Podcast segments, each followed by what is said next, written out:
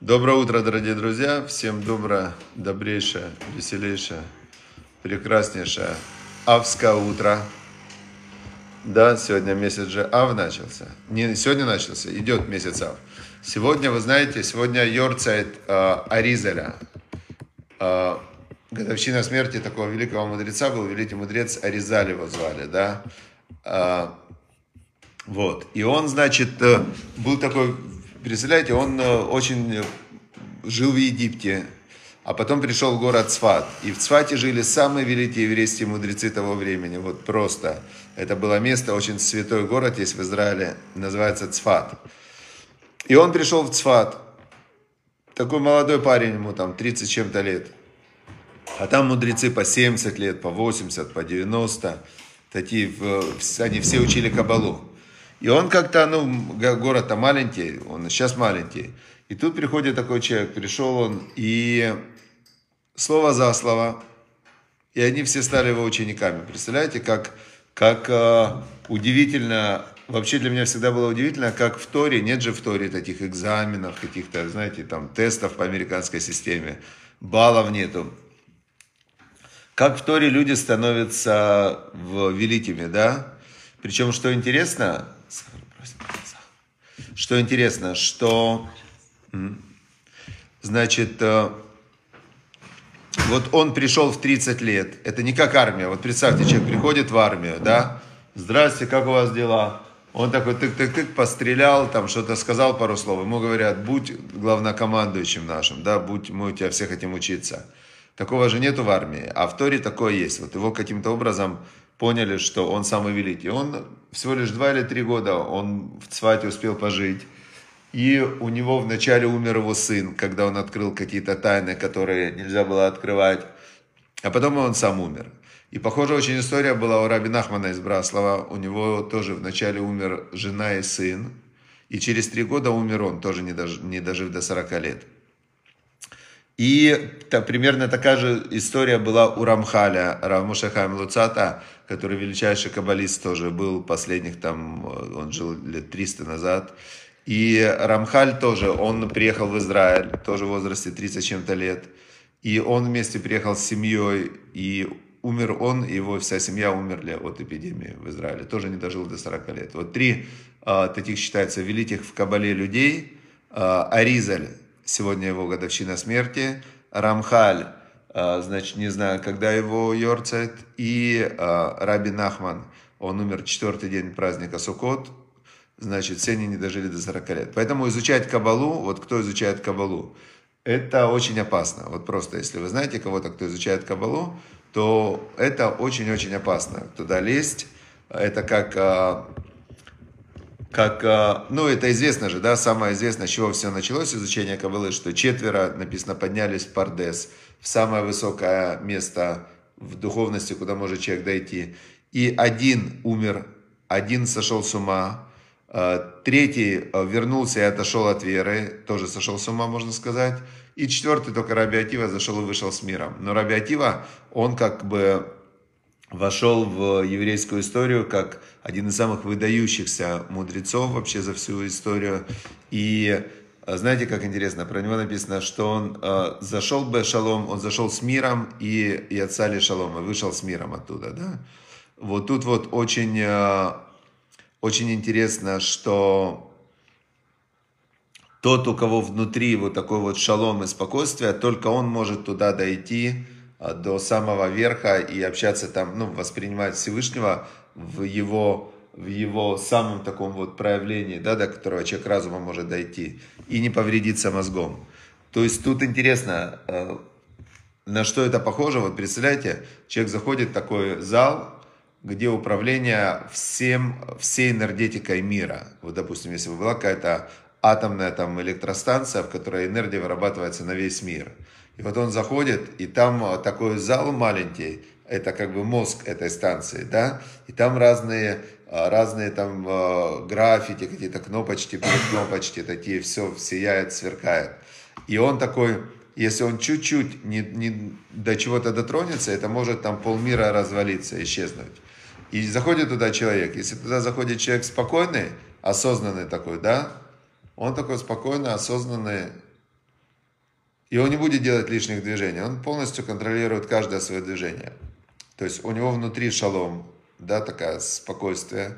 И он в шаломе в этом, он рассматривает это все. Конечно, ему интересно, конечно, он понимает, как что работает, потому что он спокойный.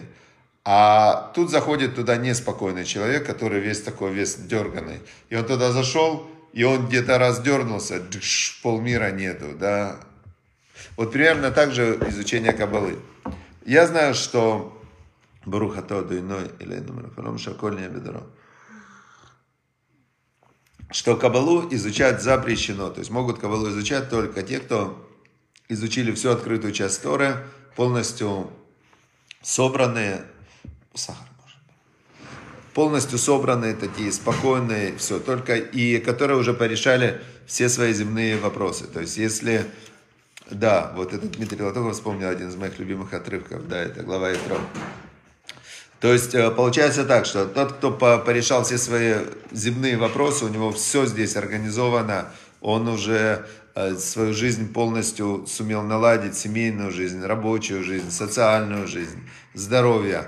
Его, у него тогда все, тогда ему чем только здесь заниматься, вот только ему тогда кабалу учить, да, тогда он уже может сказать, вот сегодня, кстати, об этом и будет, давайте почитаем лучше книгу Айом-Йом, сегодня 5, сегодня 5 ава, и говорит нам книга Йом-Йом. Написано в псалме, в Тейлим, 34-й псалом, если кто помнит.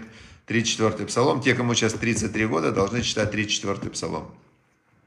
И там написано Сур мира васетов. Уэв шалом варатвеу. Значит, э, отодвинься от зла и делай добро. Стремись к миру и добивайся мира. Да, вот этого шалома, спокойствия внутреннего, да и не только внутреннее спокойствие. Шалом это самое ценное, что есть у людей, это шалом. И когда есть мир, вот этот шалом, то, то все остальное складывается. Встречаются два человека. Шалом алейхем, один второму говорит, чтобы был у тебя шалом. Второму говорит, алейхем шолом, на тебе шалом. Тоже, что был. Или там в мусульманской традиции, салям алейкум, то же самое, что был у тебя, на вас, что был шалом и на вашу был шалом. И тогда вот у них шалом, они думают, а как мы вместе сможем, 1 плюс 1 равно 11, синергия это называется, синергия, да? Что-то мы можем создать вместе, или дома шалом, или везде в душе шалом. То есть, когда у человека шалом, так он может создавать. Теперь э, это написано в псалме, сказал это царь Давид. А Баль Шемтов, он так объяснял этот отрывок. Он говорит так, э, что каждая физическая вещь, которая разрешенная Торой, обладает э, элементами добра и зла. Физический аспект ее – это зло, а божественность, которая наполняет жизненной силой ее физическая составляющая – это добро. То есть, э, ну это сложно себе как бы представить, почему физическое – это зло, а, а духовное – это добро. Но если мы посмотрим, например, в на еду. Возьмем мы еду, да, вот человек съедает вкусный торт. Вот он берет кусок вкусного торта, э, кошерного, полностью кусочек тортика. Пирожное такое красивое, красивое. Во-первых, э, пока он на него смотрит, вот я просто хочу понять, где здесь разница между материальным и духовным. Пока он на него смотрит, он его воспринимает духовно, он его не воспринимает материально. Он же его не, не держит, то есть он его просто видит. И у него это пирожное превращается, в общем-то, в просто световой такой сигнал. И то удовольствие, которое он получает от этого пирожного, не трогая его, это пока есть духовное такое удовольствие. Вот оно разрешенное, он думает, кошерное, хороший кашрут у него.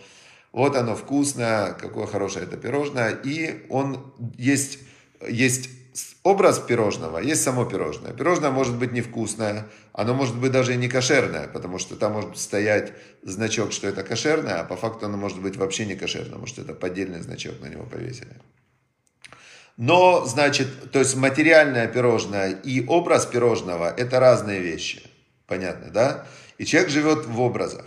Потом человек съедает это пирожное, он с ним соединяется. Он берет пирожное, начинает его жевать уже это пирожное не такое красивое. То есть само материальная вот эта сущность пирожного, то, что здесь сказал Большимтов, что материальное это как бы, это не зло, но это, это отличается от духовного.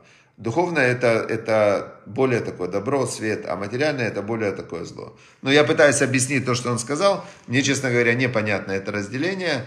Как можно разделить в разрешенных вещах материальное это зло, а духовное это, это добро. Ну, Большим Тов так объяснил. Я сейчас пытаюсь понять через пирожное, что когда ты его съедаешь, оно попадает в желудок, то вот эта каша, которая была Э, этим пирожным, оно уже действительно не очень похоже на добро. Оно пропитано особенно желудочным соком таким. Э, ну, то есть уже обратно, например, если кто-то это пирожное из себя выпускает, вряд ли кто-то его будет есть после этого. Оно не, ну, как бы не очень оно хорошо выглядит. То, когда оно уже в животе, это пирожное побывало, и обратно выходит. А если оно дальше по животу проходит, то во что оно превращается? То явно оно превращается в то, что все считают, ну, как бы злом, и то, что Бог сказал даже, чтобы в стане не было то, что выходит из человека, его надо ну, за пределами стана закапывать, то есть это считается зло. Даже нельзя молиться рядом с этим пирожным, которое прошло сквозь тело и вышло в, куда не выходят эти все пирожные. То есть, может быть, это имел в виду Бальшемтов, что а но жизненный потенциал, жизненная сила этого пирожного, она перешла в человека, и он, значит, этой жизненной силой может э, думать, размышлять, молиться. То есть, может быть, вот здесь происходит разделение между материальной сущностью вещей, где все это прах, и в прах возвратится, и разделением духовной сущности, божественной энергии, которая наполняет все материальные вещи. И вот говорит Бальшемтов, что, значит, э, человек, используя нечто материальное, обязан удалиться от зла, то есть не стремиться лишь к физическому наслаждению, и творить добро, то есть получать питание и поддержку от божественной всеоживляющей силы, заключенной в этой вещи. То есть, когда ты берешь это пирожное, то или кофе, нужно сосредоточиться не на материальном части, а на духовном. Поэтому мы говорим, когда, например, вот я говорил благословение, Барухата Ашем Элокейну Мелех Хаулам, благословен ты Бог э, всесильный наш, царь мироздания, Шеаколь, что все не я, что все возникло и существует бедворо, по слову его. То есть, как бы каждая вещь, каждая чашка, каждая кофе, каждое пирожное, все оно существует в этом мире, потому что внутри есть божественная сила, божественная энергия. И когда мы пользуемся этим миром, нужно уметь это заметить, осознать и сосредоточиться именно на получении вот этой божественной духовной энергии из всего. Теперь дальше, но там же есть продолжение этого отрывка, правильно? А что в продолжении написано? В продолжении написано «стремись к миру и добивайся его». «Уэв шалом вератвеу». Значит, должен любить мир и добиваться его. А это значит, что тот, кто удаляется от зла и творит добро, то есть замечаешь это разделение между материальным и духовным, обязан найти возможность заключения мира между материальным телом и всеоживляющей божественной силой этого тела. То есть в этом-то и сущность э, человека верующего, который соблюдает заповеди и который помнит о Боге, что он, э, он видит мир сквозь призму вот этого вот духовного духовного наполнения божественным, и он во всем замечает божественное. И получается, получается что он, значит, э, видя божественное, прославляя Всевышнего, он распространяет этот божественный свет и, значит, поднимает мир на следующий этаж. На следующий этаж, то есть э, близости ко Всевышнему. И когда мир, много будет этих людей, которые видят божественное во всем, сам мир поднимется, и, значит, будет все великолепно. Значит, еще раз э, сказал царь Давид в псалмах, «Сур мира, отдаляйся от зла и делай добро, люби мир и стремись к миру». То есть, соединяй везде, стремись к единству, к шалому, а не к разделению. Понятно, да? Мы все за то, чтобы в конце концов, ну, не в конце концов, а прямо вот сейчас начался э, восстановился мир, потому что это ужасно, когда люди воюют, убивают друг друга, и оно идет прям по цепной реакции, все дальше, дальше и дальше, все больше людей страдают, и пока мест не будет э, с обеих сторон главное стремление к миру, то будет продолжаться война. Это ужасно, то есть это, ну, это страшно для всех, для всего мира. То есть мир сейчас входит в такую вот ну, реальную яму, И война, она, это то, что приводит мир к этой яме. Это ужасно. То есть войну нужно остановить, и чтобы наступил мир. Но как это сделать? Вот мы молимся, чтобы Всевышний для него же все доступно. Значит, каким-то образом может это быть. Ну и всегда были периоды войны, периоды мира, но вот очень прям нужно всем молиться за то, чтобы наступил мир, потому что пока идет война, страдают все. Страдают все. Хорошо. Теперь, значит, э, двигаемся дальше. Двигаемся дальше. Вторая книга у нас «Обретение неба на земле». Э, говорится нам такая очень интересная идея, да, что э, этап после жизни, то есть есть вопрос у большинства людей. Вот я сейчас живу, да, вот я сейчас живой, а потом я умру. Ну, все умирают. А дальше-то что? И вот говорит нам эта книга, что а дальше вот это после жизни привычное, которую мы привыкли видеть, это очень разумное, естественное следствие хода вещей. В конце концов, ничто не исчезает. То есть мы знаем в этом мире, ничего не исчезает, есть закон сохранения энергии, и даже тело только преобразуется в землю, но ничто не теряется. Действительно, как происходит? Тело умирает, потом, значит, это тело закапывают, э, тело превращается в землю, потом в землю бросили зернышко, зернышко выросло в колос, колос э, вырос в целое поле колосов, пришел человек какой-то, съел эти колоса, потом умер, а потом его закопали в землю. То есть круговорот такой, да, из земли он, то есть он как бы, э, ведь что такое колос? Это тоже земля, которая преобразованная через солнце, воздух и так далее, человек его съел, этот колос, там, хлеб или, или колос пускай съела корова, а человек съел корову, но в итогу, по итогу все равно все крутится и никуда не исчезает. Так э, он дальше продолжает. Личность, э, вот эта информационная составляющая человека. Что такое личность? Личность это набор идей, э, которые человек утром просыпается, у него как вот как в компьютере бывает, знаете, Включаешь компьютер, и у него должна всплыть операционная система. Прям такой, оп, она всплывает, загружается, поднимаются все программы, оп, и ты можешь работать. А если что-то сломалось в программе, бах, не всплывает. Ты думаешь, ну как оно не всплывает? Почему? Должно быть сейчас вот операционная система, и все мои документы. Нету, не всплывает. Вот личность человека, это вот стопроцентная аналогия с компьютером. То есть ты утром просыпаешься, оп, и всплывает. А кто я? И у меня мама, у нее деменция сейчас. У нее деменция, это отказала память, да, краткосрочная память. И ей каждое утро очень тяжело надо вспоминать, кто она. У нее прям написано там Рита Пентусевич, значит, дети, э, когда родилась, э, внуки, там все. То есть у нее прямо такой листик на стене висит, чтобы она, ей должен кто-то со стороны напомнить, кто она, иначе у нее не всплывает. Это деменция называется, болезнь такая у пожилых. И вот у человека есть его личность, да, причем, когда оно всплывает, потом она вспоминает, то оно есть, оно никуда не делся, этот набор идей о себе, идей воспоминаний. И вот он пишет, личность вот эта, да, это набор идей человека о себе и о мире она тоже никогда не теряется. Просто вот эта личность, она возвращается к своему источнику. Она раньше была привязана к телу, и поэтому сейчас от состояния тела зависит, э, зависит состояние личности. Тоже я, вот у меня, ну, чтобы это было Лейлу не Шамай, этот урок э, Борух Бен Авраам, Борис Пентусевич, чтобы вот мой папа умер в феврале месяце, 12 февраля он умер, ушел, и я видел где-то полтора месяца, как он уходил. И у него получалось так, что тело очень ослабло, ну, уже было больное тело, да, 90 лет, и его интеллект, который всю жизнь был очень сильный, но за счет чего он был сильный? Тело давало энергию, и его интеллект очень быстро работал, как хороший компьютер.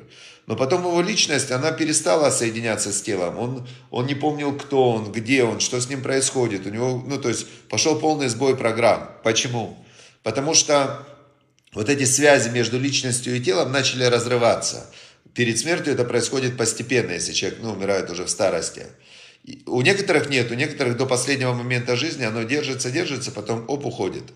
Так он говорит, личность, она не теряется, она не исчезает. Она возвращается к своему источнику. А что является источником личности? Источником личности является э, божественная, божественная программа, назовем это так, что Бог дал человеку возможность мыслить, мечтать, помнить, представлять, говорить, э, передавать знания. Это, это божественная функция интеллекта.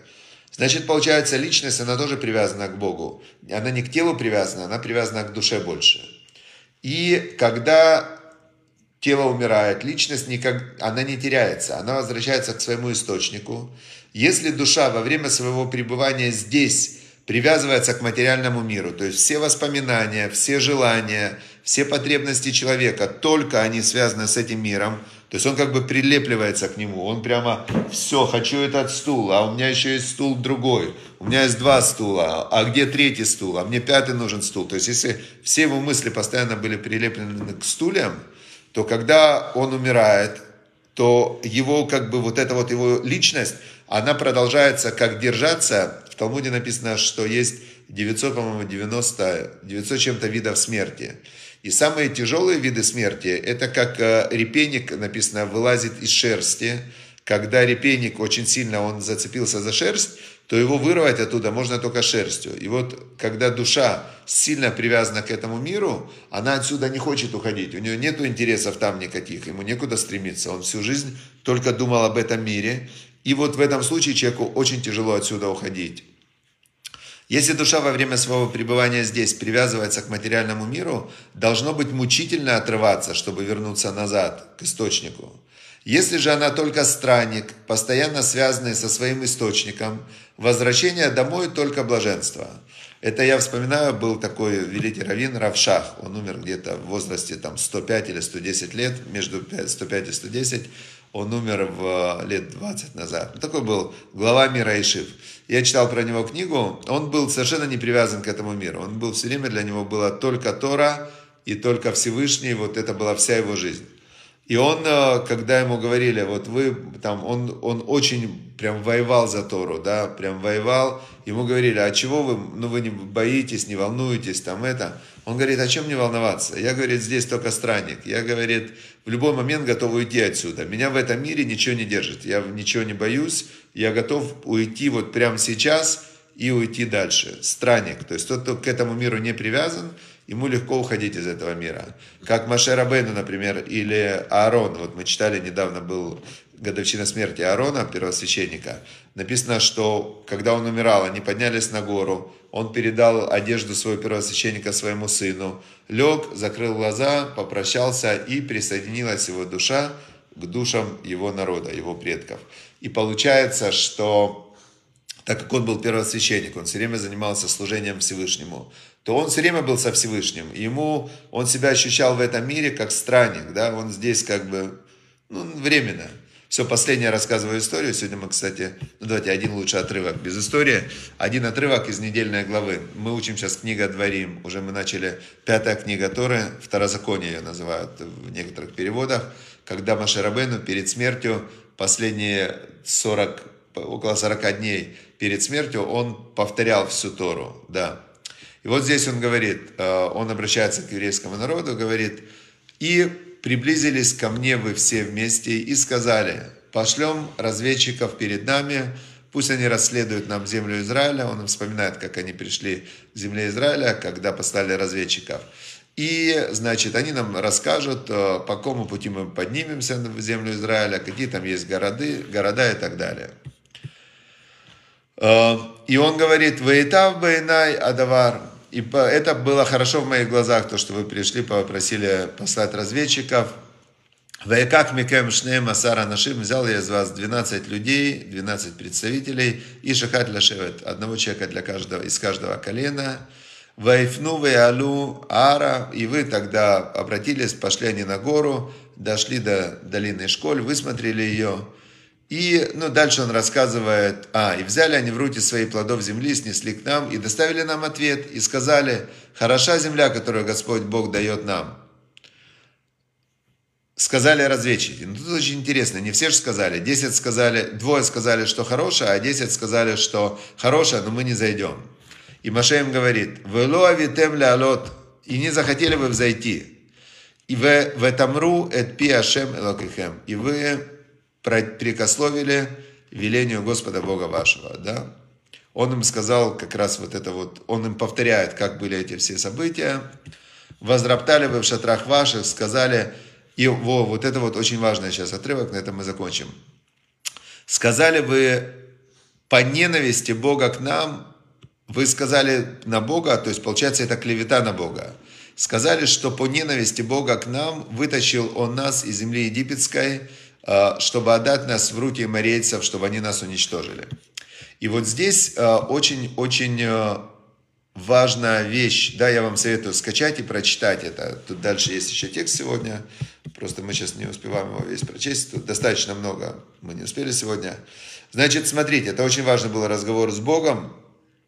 Маша Рабену передавал им, как вы обвиняли Бога, сказали, что Он вас по ненависти вывел из Египта, вы против Него выступали. И что? Бог сказал, что раз вы без причины плакали в эту ночь, так у вас теперь всегда будет причина плакать в, в это время, потому что вы, э, это время предназначено будет теперь для расплаты. Вот мы сейчас находимся в это время, как раз 9 ава произошел этот весь разговор, вот мы к нему приближаемся, осталось меньше недели, что 9 ава это как раз та ночь, когда они плакали, обвиняли Бога, что Он по ненависти вывел. Бог все делает только для добра людей. Для Бога, если бы Он хотел зла, то Он бы не создал бы мир, и Он бы его уничтожил бы в 3 секунды. И все, что Бог делает, даже то, что приходят какие-то наказания злодеям, даже приходят какие-то болезни и так далее, это все только с хорошей целью. И если человек это осознает и понимает, то для Всевышнего, возможно, он уже свою цель и реализует через это. То есть понять, что Всевышний делает только добро, уже этого достаточно для того, чтобы переключить канал и с ним работать со Всевышним на канале добра. Потому что если человек не признает волю Всевышнего, то Всевышнему приходится с ним работать по его же мерке. Да? Та мера, которую человек меряет, меряет ему с неба. Если человек думает, Бог меня ненавидит, то, ну, слушай, ты хочешь идти через ненависть, на канале ненависти.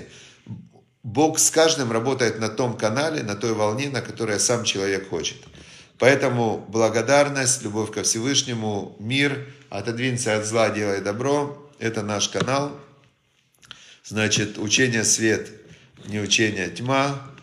Нер мецва, заповедь каждая, это как свеча. Делаешь заповедь, зажигаешь свечу, Тора ор, Тора это свет, Ведера хаим, путь к жизни это увещевание.